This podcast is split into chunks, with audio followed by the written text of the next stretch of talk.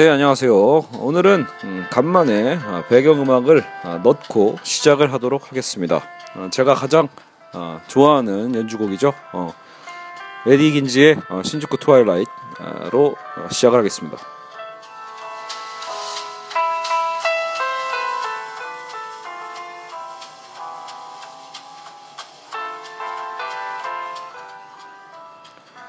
어, 오늘 수업의 아, 내용은 아, 주제는 바로 어, 실존주의의 창시자, 실존주의 철학의 창시자 키에르 케고르입니다.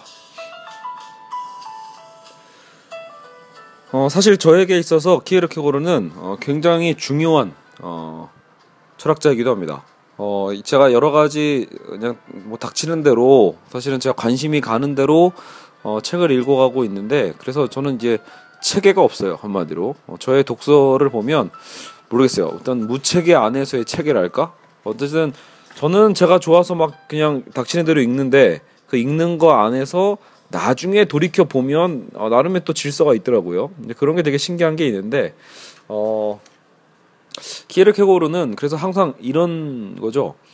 항상 그 떠날 수가 없는 어, 어떤 제 모든 그 삶의 어떤 이 딱 그 중심이 되면서 어 사실 또 그렇다고 책을 또 아주 많이 읽은 것도 아니에요. 왜냐면 그 키르케고 책이 어려운데다가 아 읽어도 나중에는 아 이게 뭔 무슨 의미일까 이런 생각을 또 들여서 다시 읽어야 되거든요. 그래서 사실은 아직도 뭐 제대로 그 제가 지금 그니까제 의욕만 생각하면 정말로 시간을 쫙 잡고 쫙 풀어서 읽어보고 싶은데도 불구하고 계속 욕심이 생기니까 그죠. 그래서 키르케고르를 좋아하다가도 나중에 이제 또 레비나스로 갔다가 또 레비나스에서도 갑자기 또 다른 데 꽂히니까 또 다른 데로 또 띄옥 넘어가죠.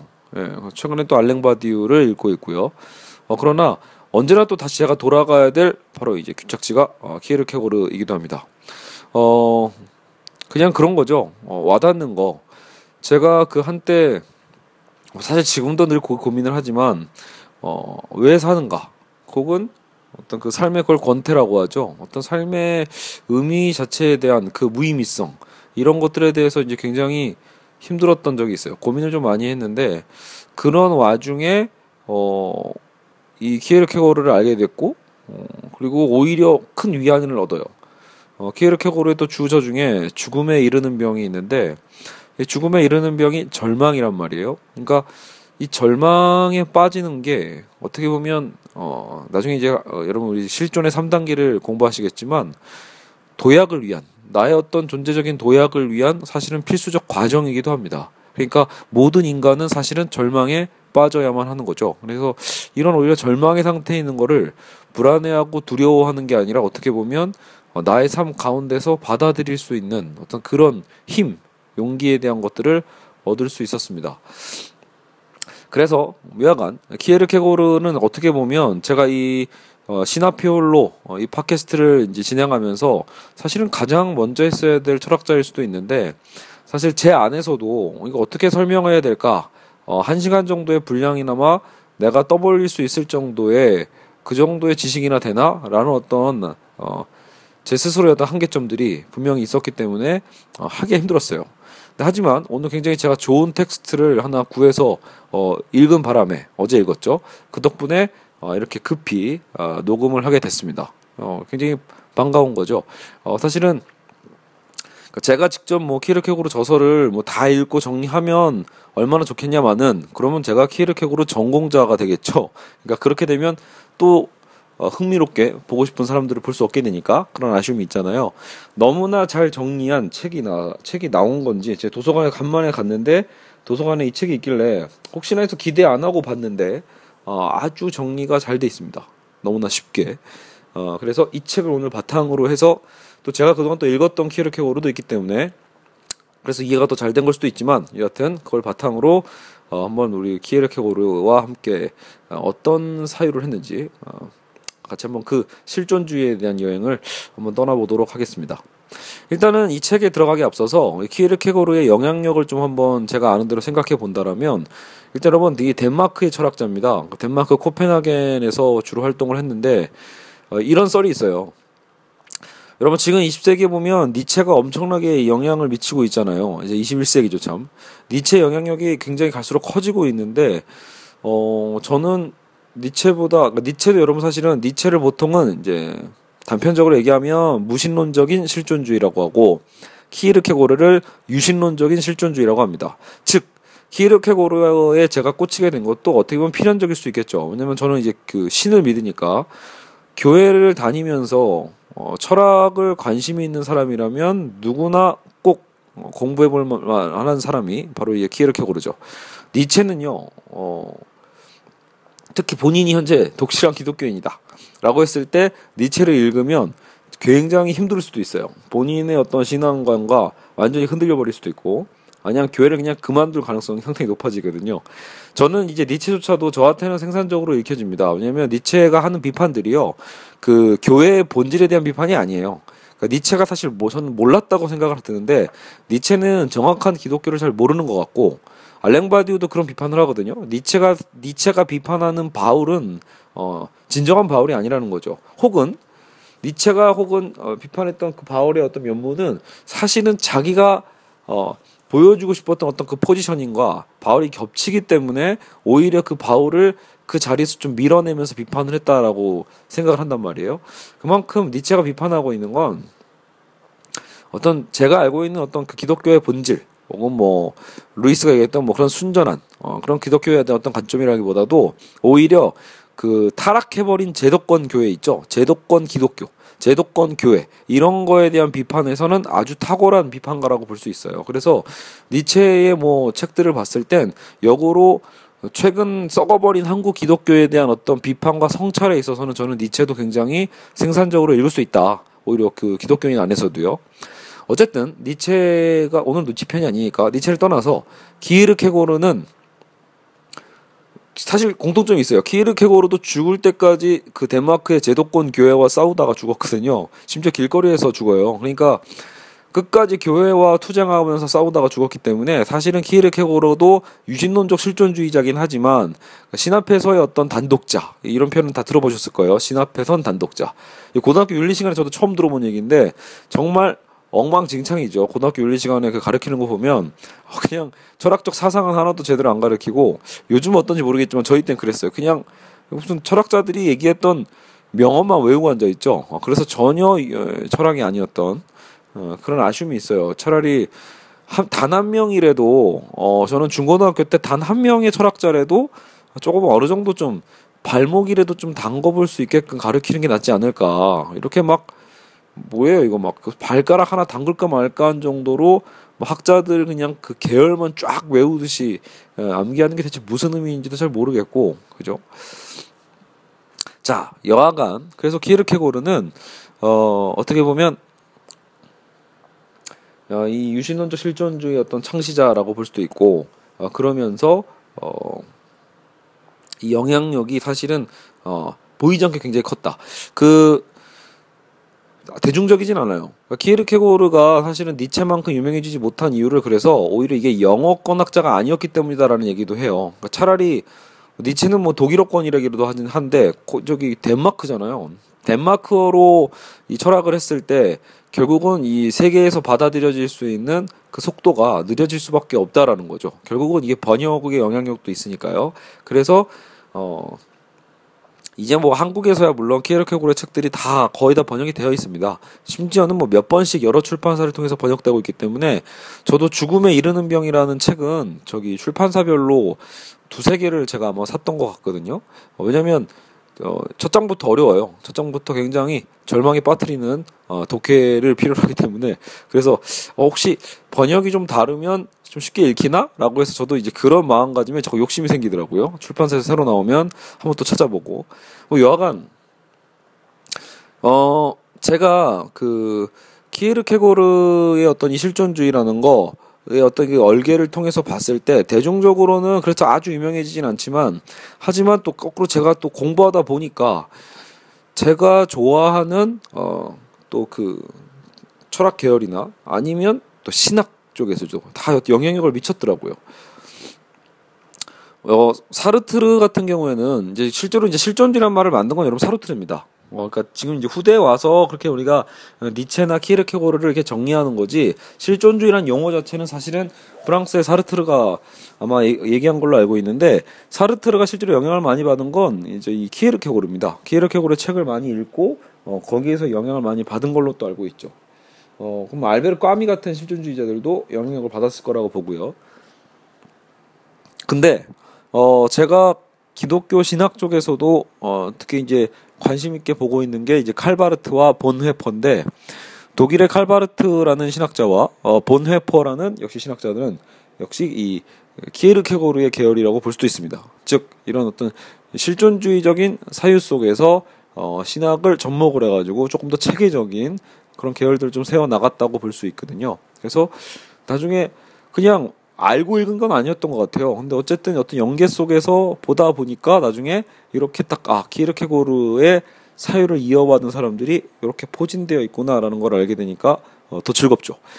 자, 그러면 대체 실존주의는 뭐냐라고 할 때 오늘 책에서도 한번 언급은 하겠지만 일단은 심플하게 봤을 땐 물론 실제로 존재한다는 뜻이잖아요. 음, 지금 여기에 그러니까 보통 우리는 사람이 존재한다라고 할 때 기본적으로 언어를 통해서 우리가 보통 얘기하기 때문에 되게 추상적이거나 혹은 이렇게 보편적으로 우리는 사유하는 경향이 있습니다.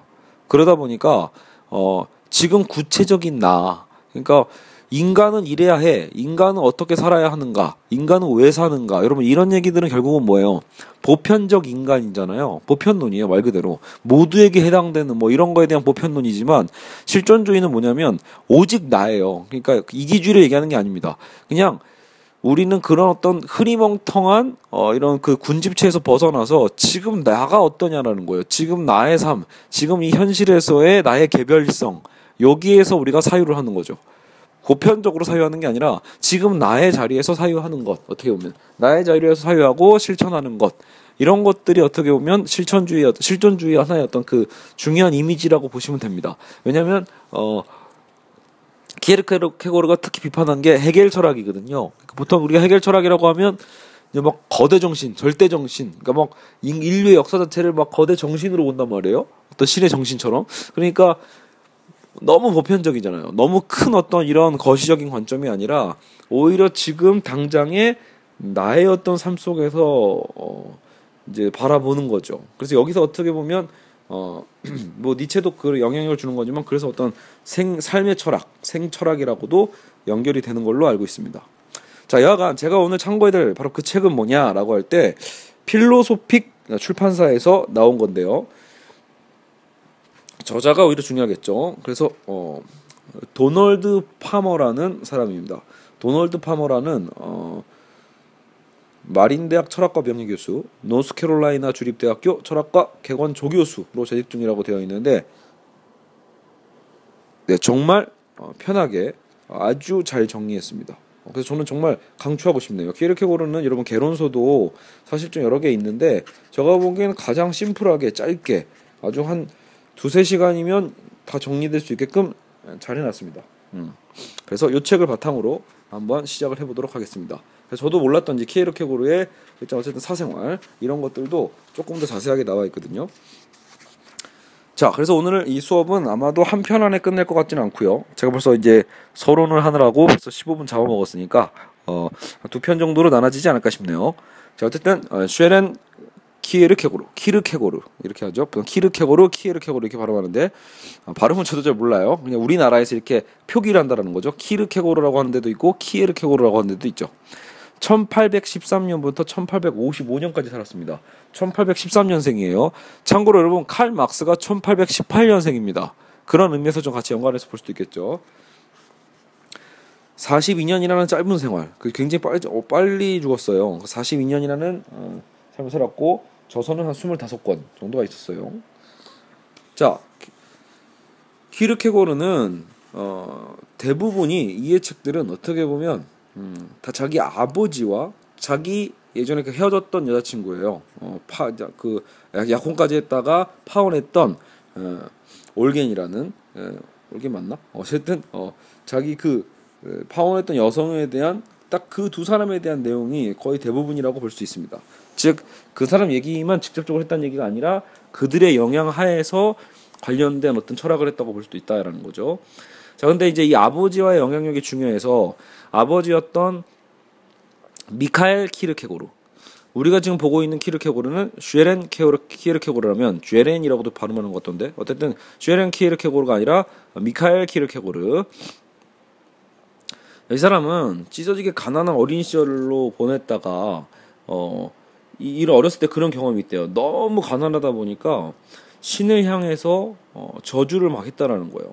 어느 날 황무지 가운데서 신을 향해 주먹을 쳐들고서 신에게 마구 저주했던 게 있는데 원래 여러분 그 당시에 이 루터파 경건주의라고 해서 굉장히 삶에 있어서 어떤 이 경건성을 강조했던 그런 이제 그 어떤 이 개신교의 어떤 일개 어떤 그 계파가 있는데 어떻게 보면 그렇게 엄격한 교파 안에서 봤을 때는 이런 건 되게 불경죄가 된단 말이에요. 함부로라도 신을 입에 담으면서 막 비판하는 건 어, 굉장히 죄로 지칭될 수 있겠죠. 어쨌든 근데 그런 행동을 본인이 어렸을 때 했던 경험이 있는 거예요. 이 아버지가요. 그래서 그 후에 결국은 이 어, 미카엘 키르케고르는 코펜하겐으로 상경해서 그때 이제 사업을 해가지고 엄청난 돈을 벌게 됩니다. 엄청나게 성공을 한 거죠. 자수성가를 한 거예요. 심지어 여기서 이런 재밌는 표현이 나와요. 어렸을 때에 쉐렌의 집에서는 쉐렌 케이르케고르 집에서 저녁 식사에는 덴마크의 왕이 동서갈 정도로 그만큼 처음 이제 부자였다고 해요. 어렸을 때는요. 키르케고르는 결국은 1813년에 이제 칠남매 막내로 태어납니다. 칠남매. 근데 이 칠남매라고 할 때 결국은 어, 쉐렌 쉐렌의 엄마가 결국은 저 미카엘 자기 아버지의 사실은 하녀였어요. 그러니까 아버지의 첫 번째 부인의 그 마지막을 돌봤던 하녀이기도 했다. 다시 하면 배다른 동생이겠죠. 칠남매 막내지만 배다른 동생이었던 셈이에요. 그러니까 이 칠남매 중에서는 배다른 아들이 되기도 하고요. 그러니까 부인이 병석에서 보낸 마지막 몇 달간 어 어떻게 보면 그 키르케고르의 아버지와 하녀였던 그의 어머니 사이의 부적절한 성관계를 통해서 어, 어 쉐렌이 태어났다라는 것을 우리는 어, 짐작해 볼 수 있죠. 그러니까 여기서 이 굳이 이 얘기를 이 책에서 왜 했냐면 이 죄에 대한 인식이에요. 그러니까 이 미카엘 키르케고르 그 아버지는 결국은 이게 결국 바람핀 거잖아요. 어떻게 보면요. 그 특히 자기 아내를 보살폈던 한영화 관계를 맺어서 자녀를 낳은 거니까. 그러니까 이 죄에 대한 죄의식과 또 어린 시절에 아까 그 들판에서 신을 저주했던 그 경험이 계속 괴롭혔던 것 같아요. 그래서 어 신을 못 얻겠다는 그 생각에 병적으로 시달려 시달려 왔다라는 것도 이 아버지의 어떤 특성이거든요. 그래서 종교적 회개에 광적으로 집착하는 사람이었다라는 거예요. 그러니까 쉐렌이 이런 아버지 밑에서 자랐다라고 생각하시면 돼요. 그러니까 이 아버지도 신 앞에서 어떤 이 죄의식에 너무나 시달렸던 사람이에요.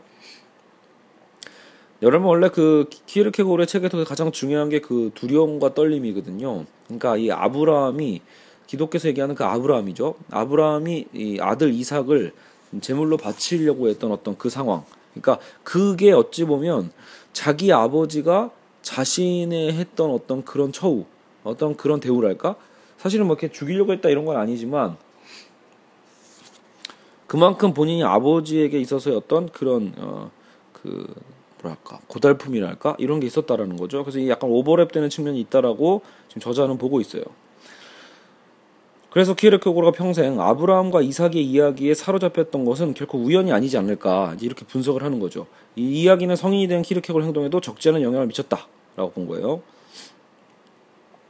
그래서 어찌 보면 자기의 이 평범함은 자기의 평범함은 종교적 재단에서 희생되었다고 키르케고르 자신은 그렇게 믿었고 그래서 자신은 특별하고 종교적 어떤 사명을 완수하기 위해서는 오히려 이런 결혼이나 자녀를 갖는 일반적인 삶, 정상적인 삶은 할 수 없다라고 본인이 스스로 선을 그었다라고 볼 수 있습니다.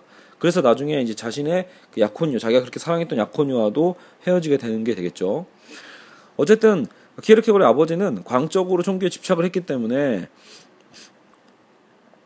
어쨌든 굉장히 엄격하게 어, 자기 아들을 키웠겠죠. 또 다행히 그래도 이제 칠남매의 막내지만 또 그 천재성이 있었다라는 거를 알아봤기 때문에 대신 공부는 열심히 시켰대요. 독학으로 공부해서 박학다식했던 그런 자기 아버지 미카엘은 이제 어, 교육을 직접 담당했다라는 거죠. 어 나중에 재밌는 사례가 나오는데 어차피 여러분 1등 하는 것보다 왜 3등 하는 게 더 어렵잖아요. 생각해 보면 1등은 무조건 열심히 하면 되니까. 그러니까 실제로 이제 그 키에르케고르 쉐렌 키레어 키르코르 아버지는 아, 아 힘드네. 쉐렌은 그러니까 미카엘아 미카엘이 어떤 걸 요구했다? 쉐렌한테 넌 3등 해와라. 이런 것들을 실제로 요구했다라고 했더라고요. 어, 그것도 진지하게. 네, 그래서 굉장히 엄격하게 키우고 눈치를 또 볼 수 있게 한 거죠. 3등 성적표를 받아오려면 결국 그 반에 그 상위권 학생들이 어느 정도의 실력과 심지어는 심리까지도 파악을 해야 되니까요. 자, 여하튼 어, 쉐렌의 아버지는 말을 탄 나폴레옹이나 사과를 겨누는 윌리엄 텔 등 유명한 사건이나 인물을 묘사한 컬러로 된 그린 카드를 보여주곤 했다 이런 표현이 나오네요. 음, 그래서 아마도 이 안에서 이제 예수님에 대한 카드도 있었을 거고 이제 거, 그런 예수님에 대한 얘기들도 이제 키에르 케고르에게 많이 해줬다 이런 영향을 얘기해 줬어요. 이거 됐고요. 어, 참, 이 키에르 케고르의 일가에 그래서 이런 문제가 있어요. 그 성경에도 이런 구절이 있는데, 아버지의 악행을 자손까지 보응하리라 라고 하는데, 그 아버지의 악행이 자손까지 간다라는 거죠. 그래서 거기서 오히려 자손에게 이제 피해를 끼치게 되는데, 키에르 케고 일가가 실제로 어, 이런 성경의 구절을 자신들의 가문에 맞게 어떻게 보면 비관적으로 해석했다라고 보더라고요. 왜냐하면 미카엘 키에르케고르가 자기가 지었던 그, 그 원죄가 있었죠. 그 어렸을 때 그 죄. 그런 죄의 대가로 일곱 자녀가 자기 아버지보다 먼저 세상을 떠나리라고 생각해 왔다라는 거예요. 실제로 비관적으로. 어, 정말로, 어, 나중에 보면 쉐렌, 막내인 쉐렌과 그 형인 페테르만만 남게 되고 다섯 명은 다 죽었습니다. 음. 그리고 어, 1838년에 그때 이제 여든 뚫의 나이로 쉐렌의 아버지 미카엘도 돌아가거든요. 그러니까 미카엘이 이제 죽을 때 오히려 키르케고는 되게 놀랐대요. 자기도 아버지보다 먼저 죽을 거라고 이미 생각했다라는 거예요. 그러니까 키르케고르가 42살에 죽었으니까 이것도 우리가 보기에는 아, 너무 안타깝다 이렇게 생각이 들지만 실제로 자신은요 더 빨리 죽을 거라고 생각했던 거예요. 이미 그런 운명이다라고 생각을 하고 살아왔던 거죠. 자, 여하튼, 음, 이거 아버지가 돌아가시고 나서, 이제 어쨌든 본인의 어떤 삶을 살았는데, 아버지, 중요한 건 이 아버지가 유산을 많이 남겼기 때문에, 여러분, 키르케고르는요, 어찌 보면, 그 자기가 죽을 때까지 계속 철학만 할 수 있었던, 어, 좀 책만 쓸 수 있었던 환경은 주어져 있었습니다. 그러니까 어떤 생산적 활동을, 어, 책 인쇄 빼고는 한 적이 없는 것 같아요. 그렇다고 그 책이 잘 팔렸던 것도 아니니까요. 그래서 이 아버지 유산이 사실은 되게 키르케고르의 삶에 중요한 역할을 하긴 했습니다. 키르케로가 죽을 때는 그 유산도 마침 딱 다 떨어졌을 때여서 아마 그래서 그 이 병치레나 이런 것들에 대한 게 힘들어져서 빨리 죽은 거 아닌가 라는 예측도 있더라고요. 자 어쨌든 어 이제 레기네 올센 어 올센이요 올겐이 아니라 레기네 올센이라는 이제 그 키르케고르 약혼녀가 되게 중요합니다. 왜냐면 이 약혼녀와의 그 사랑과 그 파경이 이제 어쨌든 키르케고르의 철학에 굉장히 영향을 미치거든요. 자, 21살의 키르케고르가 레기네 올센을 처음 만난 건 그녀가 14살 때예요. 너무 어리죠. 그래서 청혼을 받아들일 수 없는 나이기 때문에 당시에는 17살이 기준이에요. 그 3년을 기다리는 동안 사실 키에르케고르는 굉장히 주도면밀하게 그녀의 마음을 사는 노력을 어, 아주 치밀하게 했다라고 하더라고요.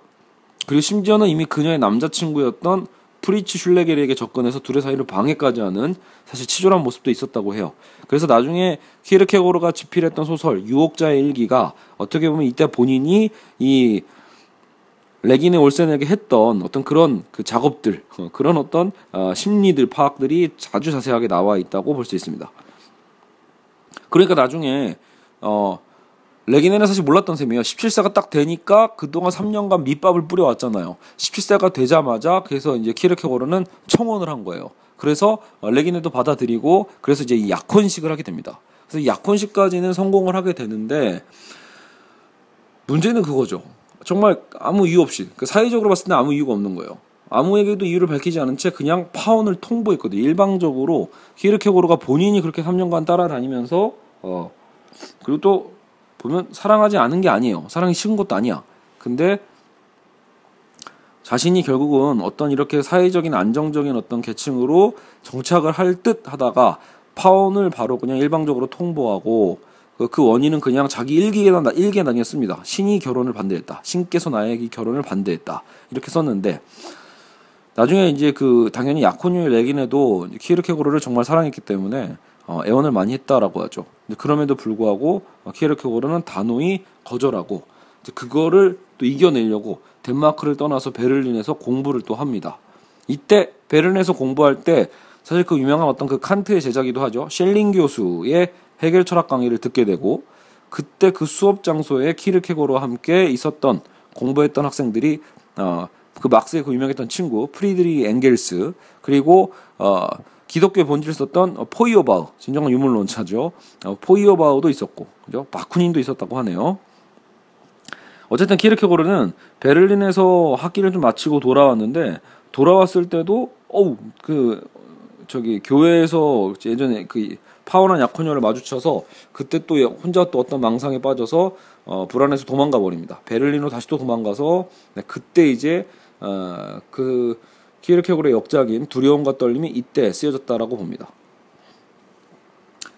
어, 원래 이 두려움과 떨림이란 책에서는 결국은 어, 아브라함이 이삭을 제물로 바치러 가잖아요. 그렇죠? 아브라함이 이삭을 제물로 바치러 가면서도 이삭에게 모든 게 신의 명령에 따른 것이라는 사실을 끝까지 숨기려 했을 수도 있다는 어떤 그런 새로운 해석들을 보여주거든요. 그래서 원래 이런 그 두려움과 떨림 첫, 첫 부분을 보시면 굉장히 좀 흥미로워요. 그러니까 성경에서 나와 있는 그냥 성경은 되게 밋밋하게 나와 있잖아요. 근데 이제 키에르케고르의 입장에서 여러 가지 다양한 어떤 가능성으로 이제 쓰고 있습니다. 그런 것들에 대한 것도 읽어보면서 어 그때 만약에 정말 나라면 어떻게 했을까 이러면 이제 우리도 그런 거에 이제 몰입하게 되죠. 어 그냥 아브라함이니까 이런 거가 아니라 그렇게 내가 아브라함이면 어떻게 했을까 어떤 이런 고민들을 하게 만드는 어떤 그런 부분이 있습니다. 자 여하간 어. 음, 어쨌든 뭐 레긴에 대한 얘기는 뭐 너무 많이 할 필요는 없는 것 같고요. 결국은 죽을 때까지 키르케고는 계속 사랑했으니까요. 사랑은 했지만 할 수는 없었다. 자기 스스로 어떤 사명감을 가졌던 거죠. 자, 어쨌든 키르케고르 인생에서 주목할 만한 인간관계는 그래서 단 세 개다. 아버지와의 관계, 아버지의 영향을 계속 미쳤고, 레기네 올센과의 관계, 사랑했던 여성 여자와의 어떤 파혼이 또 자기의 영향을 미쳤고, 또 한 명이 바로 덴마크의 인기 풍자 신문이었던 코르사르의 편집장과의 관계라고 합니다. 당시에 이런 부르주아 상류층을 조롱했던 전형적인 이런 풍자 어떤 신문이라고 볼 수 있는데요. 거기에서 키르케고르는 그래도 어른 그 이때 이, 이 편집장이었던 골드 슈미트라는 사람이거든요. 이 사람은 그래도 키르케고르를 존중해서 어, 키르케고르는 그래도 어쨌든 그때 유명 인사였으니까 근데 그를 그래도 풍자하진 않았었는데 키르케고르가 나중에 이 코르사르의 어떤 호의적 평가를 되려 비꼬면서 불쾌하게 답변하는 바람에 결국 서로 사이가 안 좋아져가지고 그때부터 어 골드슈미트도 자기 풍자 신문에 키에르케고르를 굉장히 이제 인격 모독을 하면서 어, 마음껏 깎아내리는 것들을 시작을 합니다. 그래서 어떻게 보면 이런 이 풍자 신문과의 싸움도 키에르케고르의 삶에 굉장히 큰 악재로 작용을 좀 하죠. 음. 근데 제가 알기로 근데 키에르케고르가 그래서 원래 이런 언론 있잖아요. 그러니까 이것도 결국은 우리의 어떤 실존적 삶에 있어서 그렇게 큰 도움이 되지 않는다고 본 것 같아요. 그러니까 왜냐면 결국 뭐예요? 여론을 형성하잖아요. 여론이라는 건 결국은 우리 개인의 실존적 판단보다는 말 그대로 그냥 보편적 판단에 대한 것, 어떤 흐름과 쏠림 현상에 우리를 밀어버리잖아요. 그러니까 그런 면에서 사실은 원래 언론에 대한 비판적인 성향에 있어서도 키르케고르는 어, 키르케고르 어떤 실존적 철학은 사실 굉장히 쓸모가 있습니다. 어, 정말 우리도 모르게 편향되고 어, 어느새 그냥 그 어, 언론의 프레임에 갇혀가지고 사유하는 방식들을 보면 그건 전혀 주체적인 삶이 아니니까요. 그렇죠? 실제로 이제 키르케고르가 곱추였다는 얘기도 있어요. 나중에 이제 등이 막 굽, 굽었다라는 얘기도 있는데 이제 그런 어떤 외형적인 어떤 그 어, 컴플렉스까지도 결국 이 풍자 신문에서는 늘 이제 비웃, 비웃음거리로 풍자하는 바람에 결국은 어, 이 코펜하겐 전체에서 어, 어, 여기서는 온 나라의 웃음거리가 되었다고 하는데 그 정도로 어, 이 신문의 영향력은 되게 컸다고 볼 수 있습니다. 물론 여러분 사실은 읽다 보면 키에르케고르는 굉장히 예민하고 어떻게 보면 굉장히 우물한 사람일 수, 우울한 사람이라는 걸또 알 수 있어요. 그러니까 그런 부분들이 더 매력적이기도 하지만 여하튼 특이한 사람인 것도 확실하죠. 자, 키에르 케고르가 했던 것 중에 가장 중요한 건 이 사람이 어쨌든 자기의 생각을 전달하는 걸 간접 전달법이라고 합니다. 간접 전달법 체크. 그러니까 이 사람이 이제 무언가를 공격하고 비판할 때는 어쨌든 직접적으로 어, 하는 방식이 아니었던 거예요. 그러니까 정면 공격보다는 이제 어, 우회 공격적으로 하는 거죠. 어, 그, 그 나중에 후반부 때는 이제 이런 간접 전달법에 대한 것들도 네, 그냥 무시해버리고 나중에는 그냥 직접 비판해버립니다. 그러니까 그때는 이제 교회 비판 때문에 이제 교회와의 싸움에서는 이제 그렇게 부르는 거죠. 어, 직접적으로 이제 전, 전단지까지 돌리면서 길거리에서 많이 싸웠거든요. 어 여기 이런 말도 써 있어요. 예전에 그 키르케고르가 교회와 싸울 때 나눠줬던 전단지에 이런 내용이 써 있다고 해요. 누가 뭐라고 해도 이 말만큼은 반드시 해야겠다. 당신이 누구든 어떤 삶을 살고 있든 현재 교회가 진행하는 예배에 참석하지 않는 것만으로도 심대한 죄악을 덜어낼 수 있으리라. 예배에 참석하지 말란 뜻이죠. 참석하지 않으면 오히려 죄악을 덜어낼 수 있다. 성직자들은 현재의 교회가 신약의 가르침에 바탕을 두고 있다고 주장하지만 실상 오늘날의 교회는 신을 바보 취급하고 있기 때문이다. 이런 식으로 비판했다고 볼 수 있어요. 기에르케고르가 실제로 이제 55년에 죽습니다. 1855년에 이제 어떤 마비 증세와 함께 길거리에서 쓰러져서 이제 죽게 되는데 아, 심지어 이제 교회식 장례를 치러지는 것만으로도 어, 굉장히 사람들이 비난을 많이 했다고 합니다. 특히 신학도들이요. 왜냐하면 워낙 교회 비판의 대표자였기 때문에 왜 이 사람을 이 사람을 왜 어, 이런 그 교회에서 장례를 치르느냐라는 어떤 비판까지 했다라는 거죠. 어쨌든 1814년에 태어났다가 1855년에 결국은 11월 11일에 사망했네요. 독특해요. 1813년 5월 5일에 태어났고요. 55년 11월 11일에 사망을 했네요. 우리나라로 치면 어린이날에 태어났다가 빼빼로데이에 죽은 건데 외우긴 쉽네요. 자, 어쨌든 자기는 비석에다가도 그냥 단독자라고 딱 간단하게 새겨달라고 했는데 사실 그 새겨지는 것도 자기 뜻대로 안 됐다고 합니다. 자 여기까지가 이제 키에르케고르의 삶이고요. 이제 키에르케 키에르케고르가 어, 자신의 어떤 사, 철학적 사유를 어떻게 전달했는지 이제 이런 어떤 방법론들을 우리가 이제 본격적으로 살펴보도록 하겠습니다.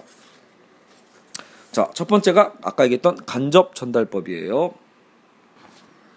자, 키에르케고르는 주로 본인의 어떤 이 철학의 주체 주 주제는 바로 주체적 진리였습니다. 즉 우리가 아까 그 실존주의의 어떤 그 실존적 진리라고 부르는 진리였죠. 주체적 진리. 근데 주체적 진리는 가장 중요한 진리이지만 직접적으로 전달할 수가 없습니다. 한 개인의 삶에 대한 깊은 통찰이나 선택 등을 담고 있고 사람마다 다를 수밖에 없다라는 걸 주장하는 철학이니까 당연히 사람마다 다를 거 아니에요. 그렇기 때문에 이것을 어, 뭔가 보편적으로 전달하는 것 자체가 오히려 문제가 있죠. 그래서 주체적 진리를 중시했던 키르케거르는 오히려 이에 대한 그 책을 쓰고자 하는 전달할 수 없는 것을 전달해야 되는 어려움을 자처했다라고 보는 거죠. 실제로 전달할 수 없는 것을 전달하는 그 어려움. 이것을 해결하기 위해 개발한 것이 이제 간접 전달법이다. 그럼 이건 뭐냐 대체? 뭐 대단한 거냐라고 볼 때 이거 어떻게 보면 이제 속 여러분 그 키에르케고르는요 이게 약간 소크라테스를 굉장히 어 중요시해요. 소크라테스를 굉장히 존경하면서 이제 소크라테스가 하고 있는 어떤 철학들을 굉장히 많이 어, 투영을 시키거든요. 그래서 여기서도 왜 여러분 그 소크라테스의 그 변증법이라고도 하잖아요. 삼파술. 그러니까 소크라테스의 어떤 그 대화체들을 또 활용한 전달 방식을 즐겨 사용했다. 그래서 소크라테스도 보통 자신의 생각을 얘기할 때 직접적으로 얘기 안 해요. 자기가 똑똑하다. 나는 진리를 알고 있다. 이런 얘기 안 하죠. 그게 아니라 나는 아무것도 모른다. 이런 식으로 표현하잖아요. 그래서 내 자신을 알라가 나왔던 거죠. 그러니까 나는 아무것도 모른다는 것을 알고 있다. 이 뜻이잖아요. 그러니까 그것만으로도 사실은 사실은 뭐야 그래서 정말 겸손한 거냐라고 볼 때 그거라기보다 너는 그래서 너도 모르지 않냐 이것을 밝혀내기 하는 게 결국 그 소크라테스의 방법이었죠. 소크라테스 한파술은 남이 알고 있다라고 어, 진리라고 생각했던 것들이 사실은 얼마나 어, 허망한 것인지 얼마나 허술한 것인지를 계속해서 물어보면서 어, 밝혀내버리죠 스스로. 옷을 싹 벗겨버립니다 한마디로. 소크라테스였던 이 대화법이 그래요. 그래서 어 실제로 그 플라톤에 져서 알키 알키비아데스에 보면 알키비아데스랑 이제 대화를 하는 거거든요. 거기에서도 알키비아데스가 나중에는 눈물을 흘리면서 이렇게 묻는 거예요. 대체 나에게 무슨 짓을 한 거냐? 이제 내가 누군지도 모르겠다. 이렇게요. 음. 그래서 각각의 사람들에게 개별적으로 접근해서 모든 것을 빼앗아 버리려고 어, 빈털터리로 되돌려 보냈다. 어, 이렇게 소크라테스는 어, 그런 식으로 어떻게 보면 상대방을 대했다고 볼 수 있어요. 그러니까 소크라테스는 단 한 번도 이런 보편적 진리, 객관적 내용을 가르치려고 하지 않았습니다. 여러분 이게 실존주의 특성이에요. 실존은 아까 전 제가 말씀드린 것처럼 보편과 객관이 아닙니다. 오히려 그 주관과 개별적인 거니까요. 그보다는 자신을 낮추고 계속해서 질문을 던져서 상대가 스스로에 대한 깨달음을 얻도록 이끌어가는 이런 삼파술. 이게 이제 소크라테스의 방법인데 키에르케고르도 바로 이런 어떤 역설적인 방법들을 활용했다라고 보는 거예요. 그래서 키에르케고르도 반어법의 달인으로 어. 그리고 여기서도 소개로 한 번 더 나오는 게이 반어법의 달인으로 그러면 소크라테스와 키에르케고르 외에도 바로 이 성경에 예수님이 있다고 얘기하고 있습니다. 예수님도 이 반어법의 달인이라는 거예요. 어, 대표적인 게 마태복음 13장이죠. 그 씨 뿌리는 농부의 비유, 빵 속의 누룩, 밭에 감춰진 보화 이런 거 있죠. 여기 되게 재밌거든요. 이런 표현이 나와요. 천국은 어떤 것입니까? 라고 제자가 물으니까 예수님이 천국은 작물과도 같지. 이제 여러분이 이제 각색한 거예요. 에이 장난하지 말고요. 빵과 같달까? 아니 진짜 어떤데요? 감춰진 보화? 아 정말 어떤 것이냐고요. 물고기는 어때? 에이 됐어요. 라고 하는 어떤 이 만화가 하나 캐리커처가 그려져 있거든요. 보고 한참 웃었는데. 그러니까 음, 예수님도 여러분 그 성경 보시면 직접적으로 얘기하는 게 거의 없죠. 다 비웁니다. 돌려 얘기하는 거예요. 간접적이죠. 간접 전달법을 아주 잘 전달했던 게 잘 사용했던 게 바로 예수님이죠. 그렇죠? 천국은 겨자씨 하나가 같다. 죽은 자들이 그들의 죽은 자들을 장사하게 하라. 낙타는 바늘기로 들어가는 것이 부자가 천국에 들어가는 것보다 쉽다. 이런 것들이죠. 자, 어쨌든 키에르케고를 따르면 예수님도 역시 의도적으로 균형을 깨는 의사소통법을 활용했다고 보고 있습니다. 인간과 진리 사이를 가로막고 있는 인간의 자만심과 안일한 태도를 무너뜨리기 위한 거라는 거죠. 이러한 방식은 예수의 목적을 달성하는데 필수적이다. 가르침은 객관적인 지식 형태로는 전달될 수가 없고 말씀을 듣는 자가 그에 담긴 교훈을 경청하고 그 교훈에 담긴 역설적인 힘으로 자기 자신을 되돌아봐야 된다라는 거예요. 그랬을 때만 얻을 수 있다라는 거죠. 단순히 이런 객관적 지식은 아니라는 거예요. 여러분 그래서 그 재밌는 게 여러분 키에르케고르 책을 읽으실 때 우리나라 물론 번역될 때야 당연히 키에르케고르로 여러분 저자가 나오지만 원래 당시에 키에르케고르가 책을 썼을 때는요 본인 이름으로 책을 쓰지 않았습니다. 이것도 간접 전달법이죠. 그러니까 다양한 인격으로 역할놀이를 또 해보는 거예요. 한 저자가 자기의 하나의 관점에서 책을 쓴 게 아니라 자기를 여러 개의 인격처럼 나눈 다음에 그 여러 개의 이름 속에서 그 사람의 관점으로 썼다. 라는 어떤 전략을 쓴 거거든요. 독특하죠. 그래서 키르케고르의 원래 이 필명이 많아요. 은둔자 빅토르, 침묵의 요하네스. 예. 아, 물론 여러분 실제로 이렇게 이렇게 마리아 침묵의 이런 말은 아니, 아니겠지만 변함없는 콘스탄틴 서, 이제 수식어가 붙었던 셈이에요. 사다리를 오르는 요하네스, 안티클리마쿠스, 어, 잘 적는 니클라우스, 재밌는 편집자 뭐 이런 것들 이름들이 되게 많아요. 근데 그게 단순히 이름만 여러분 피, 제가 말씀드린 것처럼 이름만 다른 게 아니라 성격도 달랐다라는 거예요. 역할놀이를 그렇게 많이 했다라는 거예요. 음. 나중에 여러분 죽을 때 돼서야 이제 본인의 책에다가 그게 자기가 동일인물이라고 밝히지만 사실 사람들은 이미 다 알고 있었다고는 해요. 음. 어쨌든 어 자기는 끝까지 어쨌든 부인을 합니다. 그러니까 자기가 어, 철저하게 이건 이 저자는 자기가 아니라는 거예요. 그러니까 자기가 쓴 건 맞는데 그 저자의 성향이라는 게 자기의 원래 성향과 다르다라고 해서 어, 그 선을 좀 그은 거죠. 자, 하지만 그렇게 본인이 얘기해도 결국 보편적으로는 다 키에르케고르의 철학이 흘러가고 있으니까 어쨌든 그런 완벽한 어떤 그런 그 의도는 통용된 건 아니라고 볼 수 있어요. 자, 그의 가명저서는 독자들에게 객관적 지신이나 개념을 전혀 전달하지 않습니다. 어쨌든. 그래서 여러분 키에르케고르 책이 제가 아까 처음에 말씀드린 것처럼 이 책이 난해한 이유 중에 하나가 뭐냐면 뭔가 보편적이고 개념적인 얘기를 하려고 하지 않아요. 개념적으로 하는 전달은 굉장히 느릿느릿하게 움직이는 거예요. 그냥 몇 단어 안 나와요. 그러니까 개념보다도 그 모든 구체적 정황들을 다 풀어가면서 얘기하려다 보니까 책이 두꺼워지고 오히려 더 설명도 어려워지는 측면이 좀 있어요. 그래서 이 책이 전하는 내용이라는 게 지식이라기보단 반지식에 가깝다. 키르케고르의 주장대로 지식은 추상적이지만 실존은 어때요? 구체적이니까요. 지식은 추상적이지만 실존은 구체적이다. 추상이 어쨌든 여러분 가장 극치가 수학이잖아요. 어떻게 보면. 자, 어쨌든 근데 그 반대 삶이라는 건 구체적이니까. 그래서 장폴 사르트르는 이렇게 얘기했습니다. 키르케고르는 지식에서 언어를 훔쳐내 지식에서 대항한다. 아, 지식에서 언어를 훔쳐내서 지식에 대항한다라고 봤죠. 자, 그래서 어 또 사르트르는 이런 얘기를 해요. 케이르케고를 보면서 객관적 개념을 획기적으로 사용하여 언어의 자기 파괴가 필연적으로 언어 사용자의 가면을 벗겨내도록 만든다라고도 합니다. 어, 저희 집에도 있는 책인데 키르케고 쓴 책 제목인 불안의 개념만 봐도 이런 역설이 잘 느껴진다. 키르케고에 따르면 불안이는 불안은 개념이 아니며 오히려 모든 개념의 비개념적 기반에 가깝다.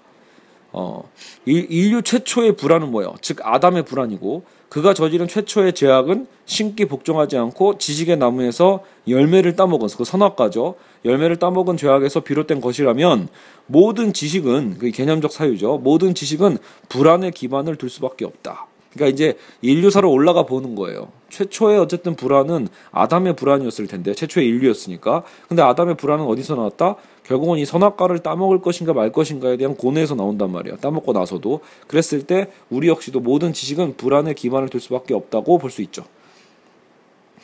키르케고르의 이런 반개념, 우리로 하여금 추상적 개념에서 멀어지게 만들고 우리 자신의 자유와 주체적 진리로 회귀하게 만든다. 어쨌든 됐습니다. 자, 그리게 그래서 이런 간접화법으로 했다라는 것만 알아두시면 되고요. 제가 너무 이렇게 길게 얘기하는 것 같은데 이러면 안 끝나는데 그죠? 좀 더 속도를 한번 내보겠습니다. 어차피 지금 키에르케고르의 어떤 기본적인 그 철학의 큰 틀과 도식을 설명하는 게 목표니까요. 어, 좀또 너무 제가 혼동을 드리지 않으려고 노력할게요. 자, 이제 그 다음 중요한 건 간접화법이었다라면 간접 전달법으로 키에르케고르가 자기 생각을 전달했다라면 이제 중요한 건 또 객관적 진리와 주관적 진리 여러분은 이제 구분하셔야 됩니다. 즉 키르케고를 하면 여러분 객관적 진리를 중시했겠어요? 주관적 진리를 중시했겠어요? 이미 눈치채시면 알겠지만 주관적 진리죠. 네. 자, 어, 철학적 단편에 대한 결론으로서의 비학문적 후서, 어, 후서 라는 책이 있는데 거기에서 이제 요하네스 클리마쿠스라는 가명으로 객관적 사고와 주관적 사고의 차이를 명확히 구분해주고 있어요. 그래서 객관적 사고라는 건 보편적 사고입니다. 보편적 지식인 거죠. 자, 예를 들어 여기서 이제 얘가 나왔는데 이 책은 녹색이다라는 문장은 객관적 사고의 결과다라는 거예요. 우리가 특정한 물건을 가리키면서 녹색 책이라고 말할 수 있는 건 그 물건을 분석해서 책이라는 것과 녹색이라는 보편적 개념에 우리가 맞춰 넣은 거죠. 우리가 봤을 때 저 녹색 책이라고 우리가 표현할 수 있는 건 결국은 두 가지의 개념을 우리가 이미 알고 있는 보편적 개념을 어, 이용한 거예요. 플라톤의 철학에 따라 생각해 보자면 우리는 책에 대해서 사유함으로써 그 책을 구체적 물질 세계에서 일반적 관념의 세계로 상승시킨다. 이런 식으로 표현할 수 있거든요. 구체적인 물질 세계에서 일반적 관념의 세계로 이데아처럼 이데아의 세계죠. 상승시키게 된다. 책의 구체성은 사유될 수가 없는 거예요. 정작. 그냥 우리는 개념적으로 저 녹색 책이라고 할 때는 그 책의 구체성은 사유되지 못합니다. 사유라는 건 언제나 추상화를 통해서 구체성을 일반화하는 게 보통 우리는 사유라고 부르거든요. 그래서 이게 지금 보통 우리가 얘기하는 객관적 진리였던 방향성이죠. 그래서 키르케고르는 그래서 어떻게 보면 개념화할 수 있는 것만이 사유의 대상이 될 수 있다면 실존은 사유의 대상이 될 수 없다라고 어, 단호하게 선을 긋습니다. 즉 실존은 개념화될 수 있는 게 아니니까요. 그렇죠? 어, 그래서 실존은 절대로 추상화될 수 없는 구체적인 것이기 때문에 개념화될 수 없다. 그래서 실존은 가능한 모든 분석을 마친 후에도 남아있는 어떤 무리수와 같은 거다. 이렇게 비유를 하고 있거든요. 가능한 모든 분석을 다 마친 후에도 남아있는 무리수. 처음부터 거기에 존재하는 분석 불가능한 잔재. 알겠죠? 나머지는 다 분석할 수 있거든요. 이 추상적이니까. 그냥 추상적이지 않은 정말로 실존하는 그 무엇. 예. 그렇죠? 그래서 개념으로서의 실존은 역설이다. 우리는 다름 아닌 우리 자신의 실존의 문제에 맞닥뜨렸을 때 이러한 역설을 특히 강렬하게 느낀다. 여러분 생각해 보면 실존이란 말도 결국 우리가 이렇게 설명하고 있는 과정도 실존의 개념을 자꾸 우리가 얘기하려고 하는 거잖아요. 그러니까 이거 자체가 전달 직접 전달이 어려워서 키르케고르는 간접 전달로 우회해서 어, 얘기를 하고 있는 거죠. 역설적으로 자꾸 표현하고 있는 거예요. 자, 그래서 여러분 우리가 자신에 대해 말할 수 있는 거 보통 우리가 소개하려면 뭘 소개해요? 내 이름. 여러분 이름도 뭐예요? 알고 보면 완전 구체적인 게 아니죠. 이름은 그냥 보편적 그냥 기호란 말이에요. 그냥 나를 그렇게 호명할 뿐이니까 이름, 고향, 조상, 직업, 사는 곳, 감정, 취미. 여러분 보통 우리 나를 소개하라고 하면 이런 것 통해서 우리를 소개하잖아요. 근데 그럼에도 불구하고 이렇게 다 모든 걸 말해도 여전히 남아 있는 것이 있는데 그게 바로 나의 실존이다라는 거예요. 나의 실존은 사유가 될 수 없다. 실존은 녹색책의 경우와도 달라서 그냥 여기 있다고 단순히 가리킬 수도 없다. 아, 어렵죠. 어려워요. 그래서 나의 실존은 존재해야 하며 하루하루 살아내야 한다. 제가 정말 좋아하는 표현입니다. 여러분 인생은 살아내는 거죠. 살아가는 느낌이 아니라 살아내는 느낌이에요. 나는 생각한다, 고로 존재한다라는 데카르트의 주장이 있긴 하지만 존재와 사유는 엄연히 다르다. 존재는 사유가 아닌 행위입니다. 그러나 물론 실존이라는 행위에는 사유가 필요해요. 그러니까 키르케고도 아무 생각 없이 행동하라고 얘기하는 건 아니니까요. 근데 실존의 문제에 대한 답안으로 어, 키르케고르는 행위와 필연적으로 연결되는 이 사유의 형태를 결국은 주관적 사유라고 부르는 거예요. 그러니까 객관적 사유가 아니라 키르케고르는 주관적 사유를 필요로 했다. 주관적인 사유. 어쨌든 나의 실존적인 어떤 사유 속에서 어떤 그것이 행동, 삶을 살아내는 행위로 연결되는 거죠. 어. 객관적 진리라는 건 아까도 말씀드렸지만 결국은 대상을 강조한다고 보시면 돼요. 어, 객관적 진리는 항상 어떤 그 우리가 지칭하는 대상, 개념의 대상이 있습니다. 그죠? 옳고 그름을 따질 수 있는 과학과 수학, 역사적 지식을 생각해 보시면 여러분 아시겠죠? 음. 근데 여기서 그 이런 표현도 의미가 있어요. 객관적 진리는 그래서 심지어는요, 객관적 진리가 사실이 아니었다고 밝혀진다고 해도 우리의 인생이 크게 달라, 달라지지 않는다라는 거예요. 음, 신기하죠? 이 말 생각해보면 한 번도 생각 안 해봤는데, 하긴 여러분 만약에 지구가 알고 보니 돌지 않아 라고 여러분 다시 밝혀진다고 하더라도요, 그죠? 그래도 여러분이 지금 오늘 현실을 살고 있는 거에 변화가 있나요? 엄밀하게 보면 없죠. 물론 그거 관련된 뭐 과학 기술이나 이런 것들이 영향을 미치겠지만 그냥 지금 저처럼 평범하게 살아가는 사람한테는 지구가 사실 돌지 않아도 상관없어요. 그냥 그것이 그 객관적 진리가 나에게는 영향을 미치지 않죠. 자, 약간 자 주관적 구문 진리를 보죠. 주관적 진리는 뭐냐라고 할 때 결국 주관적 진리는 어, 그것이 어, 어떠함이 아니라 어떤 대상이 어떠하다 이게 객관적 진리라면 대상은 어떠어떠해 이게 진리라면 주관적 진리는 방법을 강조하는 거예요. 대상보다는 방법을. 음. 주관적 진실이야말로 우리 안에 늘 존재하는 규정하기 어려운 그 무리수 아까 끝까지 남아 있는 필연적으로 연관되어 있고 그런 의미에서 나는 그래서 이는 실존적 진리다. 이러한 진리에서 중요한 건 객관적 사실이 아닌 가치 나아가 가치의 태도다. 음. 그래서 어, 키르케고르는 객관적 사실을 근거로 한 도덕적 주장은 어, 없다라는 거예요. 객관적 사실을 근거로 한 도덕적 주장은 존재하지 않는다라고 해서 어, 여기 저자는 어, 예, 그 아마도 이게 18세기에 데이비드 흄의 영향이 아닐까라고 보는 거예요. 데이비드 흄은 약간 회의주의적인 성향이 있었잖아요. 음. 여기서 되게 그래서 어떻게 보면 참 어려운 표현이 나와요. 그러니까 좀 납득하기 힘든 아기를 고문하면 아기가 고통스러워한다는 건 증명할 수 있지만 그쵸 고통스러운 건 사실이니까요. 근데 아기를 고문하는 것이 도덕적으로 옳지 않다는 걸 증명할 방법은 또 없다. 아, 그러니까 그래서 그게 어렵다는 거죠. 객관적 사실을 근거로 한 도덕적 주장은 없다라는 거예요. 음. 그러니까 객관적 사실에서 나오는 게 아니라 사실은 뭐예요? 사실 어, 그래서 주관적 진리를 중시해야 된다고 보는 걸 거예요. 자 어쨌든 모든 결단은 그래서 여러분 주체성의 산물입니다. 결정은 주체성 안에서만 존재하며 객관성을 추구하는 건 오히려 잘못이다라고 표현하는 거예요. 우리는 신이 사랑이라는 믿음을 가질 수도 있고 불필요한 고통을 가하는 건 옳지 않다거나 아름다움이 결국은 승리한다는 믿음을 가질 수도 있어요. 말뿐이 아닌 진정한 믿음이라면 이는 행동으로 표현되기 마련이겠죠.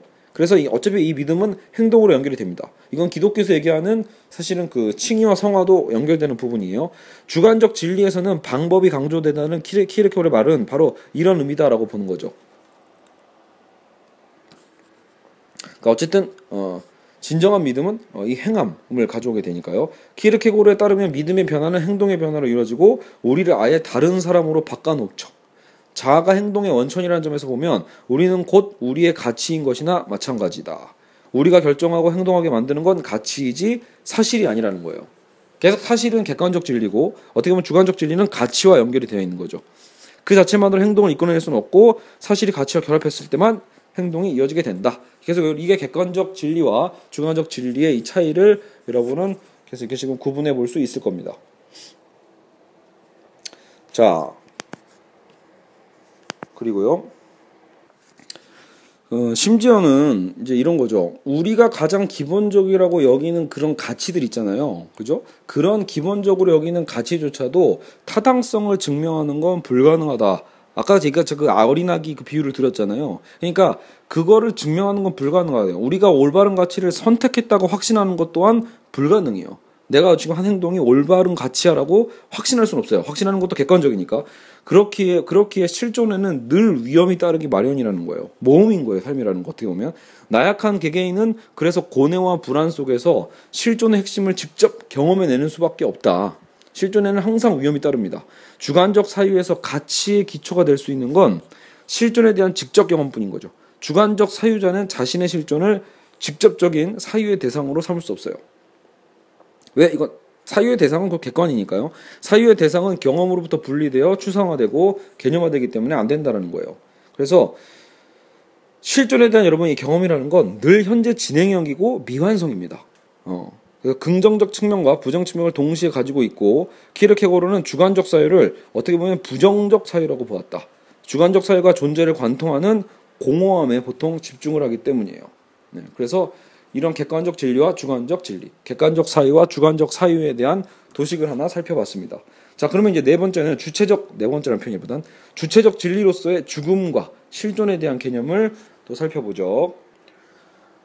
자, 어, 존재를 관통하는 공허함이라는 어떤 구절처럼 실존의 미약함과 모호함이 어, 우리는 드러납니다. 언제든 죽을 가능성이 있다는 거. 여러분 죽음, 죽음이야말로 사실은 철학에서도 되게 중요한 포인트잖아요. 어, 하이데거도 사실은 우리가 죽음을 향해 달려가는 이런 표현을 썼었고 또 나중에 그 프로이트 같은 경우에도 죽음 충동에 대한 얘기를 하는데 키르케고르도 인간 실존에 있어서 이 죽음에 대한 인식은 굉장히 중요합니다.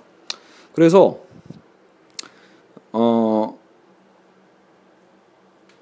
자, 예를 들어 이런 거예요. 실존주의에서는 이런 이런 얘기에 대한 어떤 비유를 쓰는데 한 남자가 길거리에서 친구를 만났어요. 그런데 아, 내가 오늘 저녁 식사 초대를 친구한테 받았어. 그래서 이 친구한테 내가 오늘 꼭 가겠네. 라고 흔쾌히 받아들이면서 대화를 마치는 그 순간에 바람에 날려 떨어진 기와에 맞아서 그만 죽고 말았다. 어떤 이런 사례가 있다고 칩시다. 그럼 굉장히 비극적이잖아요. 근데 이제 키르케고르는 웃다가 숨이 넘어가도 모를 만큼 우스운 이야기라고 표현했대요. 그 이유는 뭐냐면 미래를 확실하게 약속했잖아요. 내가 꼭 가겠다고 미래를 확실하게 약속해놓고 아무것도 아닌 한 줄기 바람에 지금 이 사람의 실존이 소멸되어 버린 거잖아요. 그러니까 그런 이 남자의 삶을 아, 이 비웃는 거죠. 그러니까 그만큼 여러분 실존이라는 건 어찌 보면 뭐예요? 아무것도 확답할 수 없다라는 거예요. 언제 죽을지 모르거든요. 언제 우리는 사라질지 모르거든요. 그죠? 그러니까 이런 거죠. 어, 저녁 시, 저, 결국은 원래 정답은 뭐예요? 꼭 가겠네라는 말은 없다라는 거예요. 아무도 그것을 여러분 확증할 수 없죠. 그냥 가겠네. 아마 갈 수 있을 거야. 하지만 바람에 날린 기와에 맞아서 내가 죽을 수도 있다는 건 고려해야 할 것세. 그렇게 되면 난 가지 못할 테니까 말이야. 라는 거죠. 물론 이렇게 답할 사람은 아무도 없죠. 어, 어, 어쨌든 우리의 삶의 일종의 여러분 이런 예, 스탠스라고 볼 수 있는 것 같아요. 결국은 우리가 어떤 이런 죽음에 대한 그렇죠? 음, 언제든 죽을 수 있다라는 그 가능성을 열어두는 삶. 그럼 여러분 사실 우리의 삶의 실존에 더 집중할 수 있게 되죠. 오히려 그 두려움과 불안이 사실 우리 현실에 더 집중할 수 있게도 해줍니다. 왜냐하면 우리가 그 죽음을 죽음을 향해서 실제로 하이데거도 그런 얘기 했으니까 달려가 보지 않으면 지금 현실에 대해서 우리는 엉뚱한 거에 오히려 계속해서 신경 쓰게 되는 거죠. 쓸데없는 거예요. 오히려 그 우리의 물리적으로 보여지고 있는 가시적으로 보여지는 것들에 더 많은 신경을 쓰게 되겠죠. 자, 그래서 어, 주체적 진리로서 우리는 마음속 깊이 이런 이런 것들이죠. 어, 나는 조금 있다 죽을지도 모른다라는 존재라는 거, 죽음은 약속을 지킬 수 없을 거라는 것을 어느 정도는 우리는 이미 마음속 깊이 깨우치고 난 후에, 후에서야 주체적 진리로서 죽음을 우리는 받아들일 수 있고, 그에 맞춰서 인생의 우선순위를 정할 수 있다. 이렇게 표현하고 있습니다. 누구나 죽는다는 거죠, 인생이라는 건. 그렇죠? 그래서 과연 우리의 삶에서 무엇이 중요할까? 주체적 진리로서의 죽음을 받아들이는 삶이 진정한 삶이다라고 볼 수 있죠. 그러게 아니면 결국 실존에서 뭐야? 정해진 틀과 사회적 역할 안에서만 살다가 평생 단 한 번도 자기 자신으로 살지 못하고 죽는 사람도 수두룩하다라는 거예요.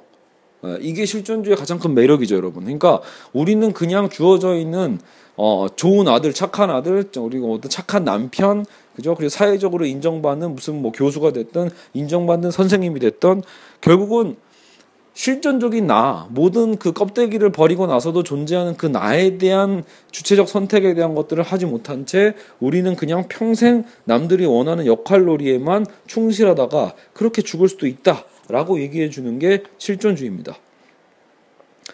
그래서 보통 실존주의 문학이라는 것도 나중에 알베르 까미의 이방인 같은 거에서도 이제 주체적 진리로서의 실존을 발견하는 데 포커스를 맞추고 있죠. 그렇죠? 어쨌든 그런 의미로 우리가 어, 실존주의에서 어떤 이 죽음에 대한 인식 이것을 에, 살펴봤습니다. 자, 키르케고르에 따르면 이러한 실존적 통찰과 도덕적 종교적 가치는 주체적 진리이며 그 정당성을 입증할 수 있는 객관적 기준은 역시 존재하지 않고 주체적 진리의 정당성을 입증하기 위해서는 개개인이 그 진리를 자기만의 것으로 만들고 내재화하여 자신의 결정과 행동에 반영해야만 합니다. 주체적 진리는 지식이라기보다는 지식을 적용하고 행동에 옮기는 방식입니다. 맞죠? 이게 중요한 표현이죠. 주체적 진리는 지식이라기보다는 지식을 적용하고 행동에 옮기는 그 방식에 가깝다. 이러한 진리는 외부 세계에 대한 객관적 사실에 기반을 두고 있지도 않고 주체적 진리는 삶의 모호함, 미약함, 불확실성, 나아가 실존의 공허함 안에서만 오히려 찾을 수 있는 거예요. 여러분 그래서 제가 아까 그 삶에서의 어떤 그 우울함과 절망이라는 것 안에서 우리는 사실은 나의 주체적 진리를 찾을 수 있는 그 단계이고 그걸 찾으러 가는 길이기도 합니다. 예. 근데 물론 그것도 오롯이 개인의 몫이죠. 누가 도와줄 수 있는 게 아니에요. 알겠죠? 음. 자, 여하간 이제 다섯 번째 의식의 문제 이렇게 해서 이제 어, 시작이 되는데 자, 의식에 있어서 원래 그 데카르트가 있었죠. 데카르트는 나는 생각한다, 고로 존재한다라고 해서 인간의 그 방법론적인 회의죠. 모든 의심을 통해서 어, 의심의 끝에 끝을 더해서 결국은 가장 확실한 지식을 찾고자 했는데 그게 결국은 일, 일종의 인간의 사유 능력이란 말이에요. 그래서 인간의 어떤 의식의 확실성을 주장하고자 했던 것, 증명하고자 했던 것이 어, 이제 데카르트의 어떤 근대 철학의 핵심이라고 볼 수 있습니다. 그래서 확실한 인식 가능성, 확실한 어떤 인간의 의식의 에, 중요성을 강조했던 게 데카르트였죠. 그러나 키에르케고르 같은 경우에는 그런 의식조차도 결국은 항상 이중적이라고 봤습니다. 그러니까 의식은 현실성과 가능성의 충돌, 그러한 것과 그러지 아니한 것의 충돌로 봤기 때문에 항상 이러한 이중성에는 불확실성이 들어있을 수밖에 없다라는 거예요. 그래서 의식 속에서는 현재 그러한 것도 의심의 대상이 될 수 있다. 그러니까 의식, 어떻게 보면 데카르트와는 반대로 키르케고르는 의식의 확실, 성은 존재할 수 없다라고 봤고요. 의식 또한 의심의 한 형태에 불과하다라고 본 거죠. 그래서 정말로 모든 것을 의심하라고 키르케고르는 얘기합니다. 결국은 어, 그런 데카르트의 의식의 확실성에 대한 비판이라고 볼 수 있겠죠. 그러면 굳이 이거 이 과정이 저도 왜 이 책에서 왜 나왔을까를 고민해 봤는데 결국은 어, 키에르, 키에르케고르의 이 실존주의 철학의 나중에 그 3단계 핵심은 원래는 그 믿음에 대한 부분이거든요. 즉, 우리가 어떤 의식을 통해가지고 확실한 것을 우리가 얻게 되는 게 아니라 의식도 결국은 의심의 대상이 될 수밖에 없고 불확실하다는 어떤 그 지점에서 인간은 겨우, 결국은 더욱더 큰 두려움에 빠질 수밖에 없거든요. 그죠? 모든 사유가 불확실하다면 이 불확실성은 결국 불안정성과 연관이 있고 그죠? 이 불안정성은 결국은 인간에게 두려움을 준단 말이에요. 이러한 두려움, 내면에 대한 어떤 이 두려움들이 점점 커지겠죠. 사르트르가 다시 여기서 이제 인용이 되는데 아찔하리만치 많은 가능성을 내포한 비인격적이고 기괴하며 제멋대로, 제멋대로인 게 바로 의식이다. 우리의 의식은 의식 자체가 지닌 자발성을 두려워한다. 응. 사르트는 스스로를 속이지 않고 이러한 가능성을 정면으로 들여다보는 순간 우리를 감싸고 있던 사회적 확실성이나 안정성이나 난간이 무너져 내리는 것을 느끼게 될 것이라고 말했습니다. 이러한 점에서 키르케고르와 사르트르는 자신들이 살았던 코펜하겐과 파리에서 현실에 안주하며 자족적으로 살아가고 있는 부르주아들이 가짜 인생을 살고 있다고 이제 주장했던 거죠. 그 사르트르의 구토도 어떻게 보면 그런 삶의 어떤 부조리에 대한 것을 마주하게 될 때 느끼는 그 아찔함일 거거든요. 예. 결국 키르케고르는 이런 의식을 분석한 끝에 의식의 불확실성에 다다랐잖아요. 그러니까 정작 필요한 건 뭐다? 믿음이라는 거예요. 여기서 꼭 일단은 무조건 종교적 믿음으로 가는 건 아닙니다. 어쨌든 이 믿음의 겨, 예, 믿음이 필요하다. 어 키르케고 주장은 다음과 같죠. 모든 인간의 의식 속에는 부정성이 존재하는데 아까 좀 의심할 수 있으니까요. 의심은 부정성을 악화시키죠. 오히려 우리가 의심하면 의심할수록 이러한 부정적 성향은 더 악화돼서 불안이 더 커질 수 있는데 믿음은 이러한 부정성을 없애줍니다. 모든 정신적 활동에는 의심과 믿음이 공존하지만 사유를 지속시키고 세상을 지탱하는 건 결국은 믿음이다. 이 최소한의 믿음이 없으면 우리는 어떠한 것도 정당화할 수 없으니까요. 그죠? 인간은 믿음의 행위를 통해 의식과 외부 세상과의 관계를 유지해 나간다. 예, 그러니까 우리가 결국 객관적 진리라는 것도 어떻게 보면 이 최소한의 믿음을 필요합니다. 믿음을 완전히 잃어버리면 오히려 어떻게 되죠? 그냥 만약에 정말 끝까지 의심해라라고 하면 의심이 극대화되면 여러분 결국 모든 것을 의심하게 되면 어, 결국 일종의 어떤 광기가 될 수 있겠죠. 어, 광기가 등장을 하죠. 망상이 될 수도 있고요. 그래서 어, 객관적 진리는 결국은 확실성이 아닌 믿음에 기반을 둔 진리임을 알 수 있습니다. 자, 그래서 어 처음에는 어린아이와 같이 아무 의심 없이 순수 순진무구하게 비철학적인 믿음으로 우리는 이제 시작을 하죠. 믿음이라는 건 그러다가 어느 단계에 다다르면 이러한 순수한 믿음에 이제 의문을 품게 되죠. 우리도 크다 보면 어릴 때 막 산타 할아버지는 살았나 이러다가도 나중엔 점점 우리는 합리적으로 의심하게 되니까요.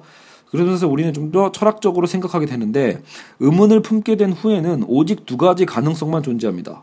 첫 번째, 의문을 품지 않는 척 하면서 어, 자기 기만에 빠지는 거죠. 사실 의문스러운데 의문스럽지 않은 것처럼 아닌 척 하는 자기 기만. 두 번째는 뭐예요? 우리의 의식은 확실성이 아닌 의심과 믿음의 기이한 공존이라는 점. 그죠? 그리고 그런 의미에서 우리의 평소 의식 상태가 생각보다 종교적 상태에 가깝다는 걸 깨닫는 거다라는 거죠.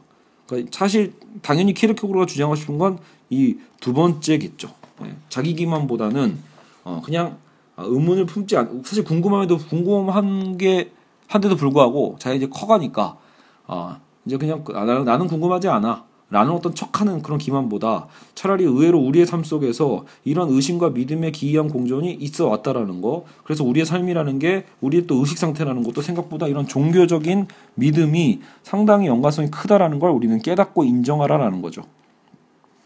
알겠죠? 그래서 그런 의미에서 어. 자, 어쨌든 그래서 이 뭐랄까 일상에서 있어서 우리가 믿고 있는 일상의 평범함 속에서 어쨌든 항상 우리의 광기는 숨어 있고 이러한 광기가 의심을 극복할 수 있는 건 결국은 그러니까 이러한 광기와 우리 어떤 이런 어, 의심이 어떤 불안을 극복할 수 있는 건 결국은 믿음뿐이다. 믿음조차도 어쨌든 뭐 극단적인 형태가 되면 또 광기가 될 수는 있겠지만 키르케고르는 바로 그 속에 우리를 구원할 수 있는 은총이 있다고 믿었습니다. 그래서 여러분 그 이 극단적인 믿음 나중에 이제 믿음의 기사 이쪽 부분이 나오겠지만 그건 좀 이따 한번 살펴보도록 하고요. 자 이제 제일 중요한 또 부분입니다. 불안과 절망 그리고 이제 어, 실존의 어떤 3단계 이런 개념으로 넘어가게 되는데요. 어 조금만 더 하죠. 이 불안의 불안과 절망에 대한 것까지만 하고 어, 일단은 이 한 단락을 끊도록 하겠습니다. 자 어, 불안이라는 건 어, 자 두려움의 감정은 아무래도 고뇌보다는 아, 불안에 더 가깝다. 자 그래서 어 여기서 보면 아, 여기 부분이 중요하죠. 키르케고르에 따르면 타락하기 전에 아답은 평화와 평온을 누리는 무지의 상태에 있었어요. 자, 에덴 동산을 생각하시면 알겠죠. 에덴 동산에서는 일단 아담은 평화와 평온을 누리고 있었는데 어떻게 보면 역설적으로 불안한 상태에도 놓여 있었을 거라는 거예요. 불안한 상태다. 왜? 그렇게 평안한데 왜? 불안의 대상은 무엇 때문일까?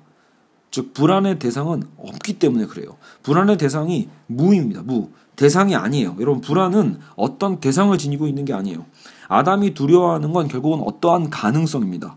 자신의 즉 자유인 거죠. 아직은 그러하지 않지만 그렇게 될 수도 있다는 것을 두려워하는 것. 어떻게 보면 가끔 너무 평화로울 때 그 평화가 불안할 때가 있잖아요. 그죠? 왜 불안의 대상은 사실 존재하지 않거든요. 가능성이 더 무서운 거야. 여러분 원래 삶이 막 편안할 때 갑자기 어때요? 아 이렇게 편안하면 뭔가 불안한데 뭔가 좀 나쁜 일이 갑자기 확 다가오는 거 아니야? 라고 우리도 생각하잖아요. 그런 거죠. 가능성이에요. 결국 이 가능성은 자유를 얘기하는데 거기에서 우리의 어떤 불안이 존재한다는 거죠. 자기가 저지를 수도 있는 일, 그럴 만한 자유를 가지고 있는 일이 어떻게 보면 그런 어떤 불안의 정체이기도 합니다. 실제로 어때요? 신이 어, 너는 이 선악과를 따먹지 말아라라고 명령을 했잖아요. 그 얘기는 뭐예요? 사실은 이게 자유지를 허락한 셈이거든요. 너에게 자유의지를 줬다라는 상징, 신이 인간에게 자유의지, 자유를 허락했다라는 바로 증거가 선악과입니다. 그러니까 이 선악과는 따먹지 마라라는 계율을 줬잖아요. 이 계율을 줌으로써 내 의지로 지키지 않을 자유가 있음을 신은 보고 싶었던 거죠. 그리고 그게 인간이 인간다울 수 있다라는 가장 중요한 조건이기도 해요. 근데 거기에 역설이 있는 거예요. 인간은 신에게 자유를 얻은 대신 결국 불안도 같이 얻을 수밖에 없는 거죠. 왜? 따먹을 수도 있다는 얘기니까. 그죠?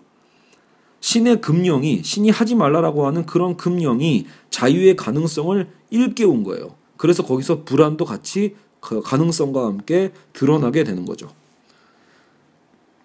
여기서 참 무서운 표현이 있어요. 불안은 자유에 대한 공포라고 볼 수 있다. 자, 그렇다면 자유, 불안은 자유에 대한 공포다. 그래서 아무리 깊게 가라앉아도 더 깊이 가라앉을, 가라앉을 가능성은 존재하며 바로 이 가능성이 불안의 대상이다. 근데 어디까지 가라앉을까? 가끔 여러분 우리가 왜 불안과 이 절망 속에서 깊이 뭔가 가라앉는 그 느낌이 있잖아요. 자, 그래서 키에르커 말하는 자유에 대한 두려움은 사실 우리가 모두 한 번쯤 다 겪어본 거다. 이건 병적으로 찾아올 수도 있다. 2차선 도로를 달리고 있다 갑자기 확 핸들을 꺾고 싶을 때 여러분 그 지하철에 가끔 서 있을 때 여러분 이런 거 있잖아요. 절대 도덕적으로는 남을 밀어서는 안 되지만 그러니까 밀고 싶다는 얘기가 아니에요. 밀어서는 안 되는 걸 알면서도 혹시 나도 모르게 갑자기 내가 정신이 헷가닥 나가가지고 이 사람을 툭 밀어버리면 어떡하지? 이런 거. 여러분 그 스크린도어의 안정성은 사실 그런 거죠. 그런 게 없으면 갑자기 사람의 할 수도 있음. 그러할 가능성이 있음. 그 자체에 어떻게 보면 우리는 불안이 있는 거예요. 나의 자유가 불안한 거죠. 어떻게 보면요. 가끔 여러분 높은 데 섰을 때 불안한 거 뭐냐면 누가 날 떠밀까에 대한 두려움도 있겠지만 어, 내가 혹시 나 미친 척 해가지고 내가 발을 일부러 헛디는 거 아니야? 내가 혹시 뛰어내리는 거 아니야? 그런 또 뛰어내릴 수 있다라는 그런 가능성에 대한 불안이 있을 수 있어요. 그래서 불안은 현기증에 비유할 수 있다. 깊은 심연을 내려다보는 사람은 현기증을 느끼게 된다. 아주 절묘한 표현이에요. 그래서 그가 말하는 깊은 심연이라는 건 결국은 인간의 자유다. 불안은 두려워하는 것에 대한 욕망이며 욕망하는 것에 대한 두려움이다. 불안은 두려워하는 것에 대한 욕망이고 욕망하는 것에 대한 두려움이다. 아담은 자신이 신에게 반항할 수도 있다는 가능성을 깨닫는 순간 이를 욕망하게 되지만 그와 동시에 자신의 욕망을 또 두려워하게 되는 거죠. 자유로운 존재인 자신이 죄를 짓는 건 막을 수 있는 건 또 자신뿐이니까요. 그렇죠. 신이 막을 수 있는 게 아니에요. 신은 우리에게 자유를 줬거든. 선택은 네가 하는 거다라고 했는데 결국 인간은 그 자유의지로 결국은 어, 선악과를 따먹어 버리는 거죠. 자 그리고 또 하나의 불안이 있어요. 지금 첫 번째 불안이 자유에 대한 그 가능성에 대한 불안이었다면 두 번째가 미래에 대한 불안입니다. 미래에 대한 가능성. 어, 미래는 아직 존재하지 않으니까요. 그래서 무예요. 미래는 전혀 존재하는 게 아닙니다. 과거는 변화할 수 없는 확실한 것이지만 미래는 다르다. 나의 미래는 나의 자유 안에서 내가 만들어 나가야 되는 거예요. 그래서 여러분 우리는 앞, 앞날이 두렵죠. 어, 왜 나의 선택과 결정을 통해서 미래가 만들어지는 거거든요. 그 미래에 속해 있는 나 자신마저 만들어야 되는데 미래는 무입니다. 무. 그러다 보니까 불안한 거예요. 그죠? 내가 불안한 건 그곳에서 나 자신을 찾지 못할 수 있다는 그 두려움 때문이라는 거예요. 불안은 우리가 우리 손으로 자신을 만들어내야 한다는 책임에 대한 두려움이며 자유에 대한 두려움입니다. 무지는 불안의 대안이 될 수 없죠. 어, 무지의 상태에서도 불안은 존재하기 때문이에요. 불안이 싫다면 차라리 뭔가 진정성을 버리, 버리, 버려, 버리는 거예요. 비진정성. 예. 하지만 그건 아까도 얘기했지만 자기 기만이에요. 진정성을 잃어버리는 건 자기 기만이고 자유로부터의 회피다. 스스로 자유롭지 않기를 선택하는 것도 대안이 될 수는 없어요. 인간에게 자유를 빼앗는 건 그것도 인간이 아니게 되니까요. 자, 그래서 선택을 하지 않기로 결정하는 것 또한 선택에 해당하기 때문이죠. 그 역설. 나는 선택하지 않을 거야 라고 하는 것도 결국은 일종의 선택이 돼요. 그래서 결국은 사르트르의 어떤 이 명언 있잖아. 인간은 자유를 선고받은 존재다. 알겠죠? 그래서 인간은 그 자유가 있는 한 결국 불안은 무조건 같이 따라오게 되어 있습니다. 알겠죠? 자, 그러면 제가 보기엔 아 이게 여기서 끝나는 게 낫나? 좋습니다. 오늘은 일단 여기까지 여기까지만 할게요. 그래서 어 지금 우리는 불안까지 왔습니다. 그래서 다음 편에 이제 마지막 키에르케고르의 이제 절정이죠. 키에르케 사유의 이 절망, 불안을 통한 어떤 이 절망과 이 절망에서 실존의 3단계를 통해서 우리가 어떻게 절망해서 또 구원되는지 그렇죠? 이 부분들을 이제는 따로 살펴보도록 집중적으로 살펴보도록 하겠습니다. 어 정말 어 어, 제가 한번 원래 보통 이거를 리포트를 한번 작성을 하고 이렇게 좀 강의를 하는데 리포트 작성을 안 하고 직접 이 책을 통해서 이렇게 발췌하면서 가다 보니까 확실히 좀 어리버리하네요. 그죠? 어리버리한 거 죄송하고요. 여러분 어쨌든 오늘은 여기까지 하고요. 두 번째 편에서 키르케고르 두 번째 편에서 이제 우리는 절망과 이제 그 유명한 실존의 3단계를 같이 살펴보도록 하겠습니다. 예, 여러분 지금까지 들어주셔서 감사합니다.